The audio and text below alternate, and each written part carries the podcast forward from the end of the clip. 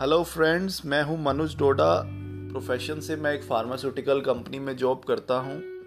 लिखने का मुझे हमेशा से ही शौक़ रहा है और आज पहली बार आप लोगों को सुनाने जा रहा हूँ। मैंने एक कविता लिखी है, जो कि पिता के ऊपर है। Usually every man has many faces of life but there are three important face first जब वो पैदा होता है, जब वो बच्चा होता है। सेकंड, जब वो थोड़ा बड़ा हो जाता है, चीज़ें अपने हिसाब से समझने लगता है। थर्ड फ़ेज़ जब वो पिता बन जाता है। मैन ही बिकेम फादर कैसे इन फेजेस में उसका thought process perception purpose of life change हो जाता है, ये इसमें मैंने लिखा है। I write this poem in lockdown when I got an opportunity to spend a lot of time with my daughter and I realised मुझे भी मेरे माँ बाप से इतना ही प्यार मिला होगा, मुझे भी इतने लाड प्यार से पाल के बड़ा किया होगा। So I hope you will enjoy this and you could relate it with your own life when you were child and then when you become father so दोस्तों, शुरू करता हूँ। मैन जो कभी रोता नहीं है, जो कभी वीक नहीं होता। मैन जो कभी रोता नहीं है, जो कभी वीक नहीं होता आज पहली बार मुझे गोद में लिए उसे रोते देखा है। आज पहली बार मुझे गोद में लिए उसे रोते देखा है। बेपरवाह से उन कंधों को आज मैंने जिम्मेदार होते देखा है। उन सूखी हुई आँखों को आज मैंने नम होते देखा है। अपने पिता को आज मैंने जेंटलमैन होते देखा है। अपने पिता को आज मैंने जेंटलमैन होते देखा है।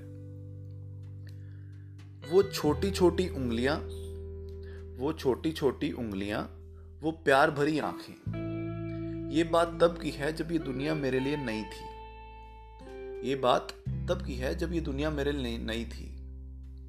तब से ही मुझे नए नए कपड़े पहनाता आया था वो। तब से ही मुझे नए नए कपड़े पहनाता आया था वो। मुझे कुछ पता भी नहीं था, पर मेरा बर्थडे हर साल मनाता आया था वो। दूध पीने का शौक उसको भी नहीं था। दूध पीने का शौक उसको भी नहीं था, पर मुझे उसके फ़ायदे बताता आया था वो। पर मुझे उसके फ़ायदे बताता आया था वो। स्कूल जाने से परहेज था जिसको, स्कूल जाने से परहेज था जिसको मेरे लिए बेस्ट टू बेस्ट स्कूल ढूंढते देखा है। मेरे लिए बेस्ट टू बेस्ट स्कूल ढूंढते देखा है। आज मैंने अपने पिता में एक जेंटलमैन देखा है। आज मैंने अपने पिता में रियल जेंटलमैन देखा है। कुछ अलग सा ही अमीर था वो। कुछ अलग सा ही अमीर था वो। अपने लिए छोड़ पूरे परिवार के लिए पैसा होता है उसके पास। अपने लिए छोड़ पूरे परिवार के लिए पैसा होता है उसके पास। मेरी हर फरमाइशों का पूरा करना और अपनी ज़रूरतों का ज़िक्र भी ना करते हुए देखा है। दोबारा सुनिएगा। मेरी हर फरमाइशों को पूरा करना और अपनी ज़रूरतों का ज़िक्र भी ना करते हुए देखा है। वो स्कूल की फ़ीस, वो घर की इंस्टॉलमेंट। वो स्कूल की फ़ीस वो घर की इंस्टॉलमेंट वो दादी की दवा, वो वादा किया हुआ माँ के लिए तोहफा, ये सब तो मैनेज कर लेता है। पर अपने लिए वो स्कूटर की ज़रूरत को कैंसिल कर देता है।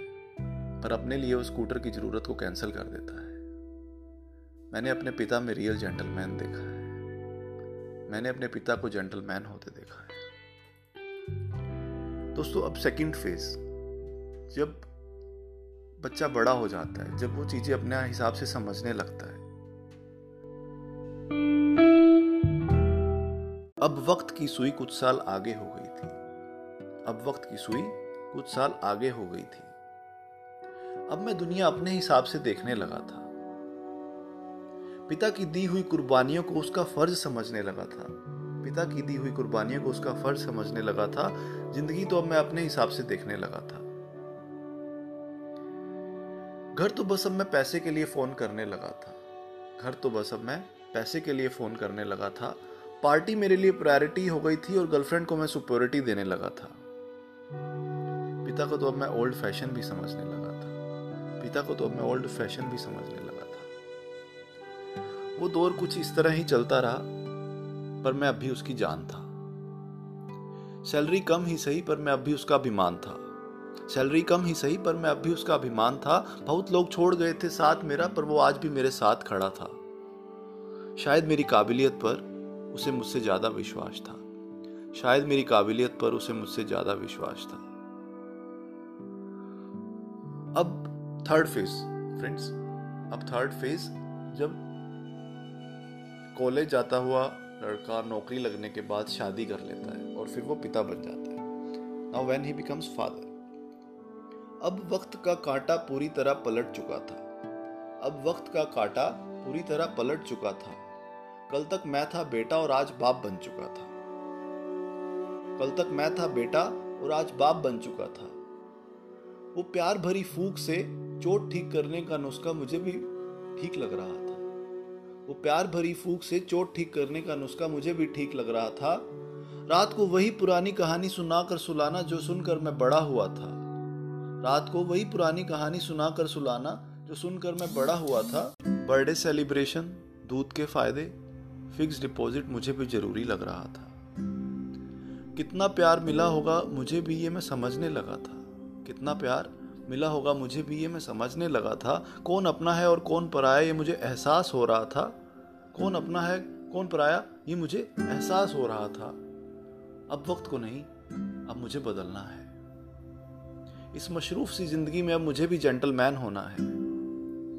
अब पिता होने के साथ साथ बेटे होने का भी फ़र्ज़ निभाना है। अब उस प्यार का कर्ज मुझे प्यार से ही चुकाना है। अब रोज उसे गले से चिपट जाना है, क्योंकि आज वो मेरे साथ है, कल हो ना हो। वेस्टर्न कल्चर का शुरू किया हुआ फादर्स डे, अब रोज पिताजी को गले लगाकर आई लव यू कह के मनाना है। अब रोज पापा को गले लगा के आई लव यू कह के मनाना है।